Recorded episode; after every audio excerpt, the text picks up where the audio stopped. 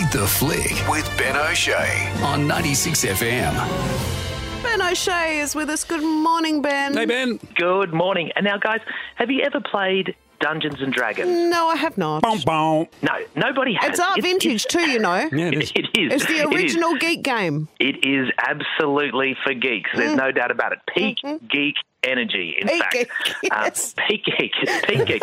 Uh, and so, and look, and you have every right to be deeply suspicious about a movie adaptation of Dungeons and Dragons. You Yeah. bet. Because it's firstly, no one really knows the game other than the fact that it's very geeky and it's kind of like the butt of a joke uh, Hmm. about geek culture. Yeah. Um, and there was an adaptation in the year 2000 uh, and that starred Oscar winner Jeremy Irons, no less, Oh. and it was terrible. Yeah. Right. An absolute stinker. Critical and box office flop. So, based on all of that, you'd probably think that a, a new Dungeons and Dragons movie is probably not going to be much better, but I am pleased to report you'd be absolutely wrong. Right. It got funding. Yeah, yeah. So, We've got so Hugh this- Grant. you got- Yeah. so Dungeons and Dragons: Honor Among Thieves uh, stars uh, Chris Pine as a, a sort of a fallen hero who's locked up in prison. His name's Edgin, uh, and his best mate Holga Kilgore, played by um, the Fast and the Furious's Michelle Rodriguez. Yep. They're serving this lengthy prison sentence for attempting to steal magical artifacts. Like the heist was all about like obtaining the magic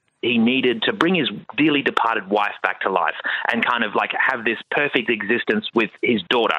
Um, but they got caught, they got imprisoned, and so now the duo have no choice but to kind of escape from prison, find his daughter who's been looked after by a former colleague of theirs in crime and a con man uh, played by Hugh Grant, who seems to have kind of like really leaned into these kind of roles at this stage of his career. Okay. Um, and he's very good at it as well. Uh, and but what makes this film so good is it kind of celebrates the source material without being completely beholden to it. So for people like us who don't really know much about Dungeons and Dragons, Yep. there's nothing here that we're going to look at and go, what is this about? Like it all makes perfect sense as a film, uh, and it's treated with such a great sense of humor that it feels like you know everybody's kind of in on the joke, whether you're a big D and D fan or you know you think it's all a bit of a joke itself.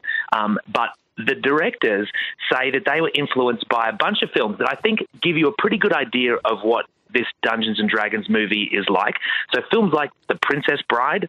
Monty Python and the Holy Grail, uh, Lord of the Rings, and Indiana Jones. So, if you can imagine a mashup of all of those films, that's kind of what we're talking about here. And, like, I think a lot of people would think that sounds okay. Yeah, yeah, there's a bit of a bit of adventure, a bit of a laugh as well. as they kind of go on this quest uh, to find a daughter and save her from the, the clutches of Hugh Grant, uh, they have like a, a, a they throw in their lot with a, a wizard who's lacking in self confidence, played by Justice Smith.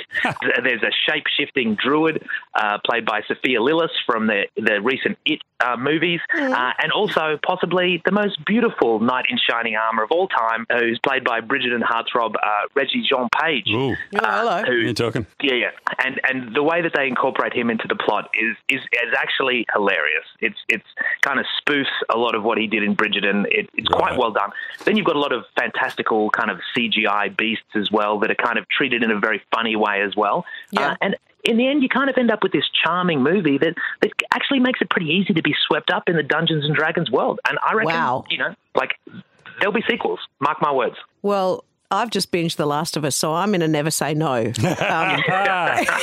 because I who, who'd have known I would enjoy going. that so much. I'm in a never say no uh, mode at the moment. Ben, how many D and D dice are you giving it? What do you got?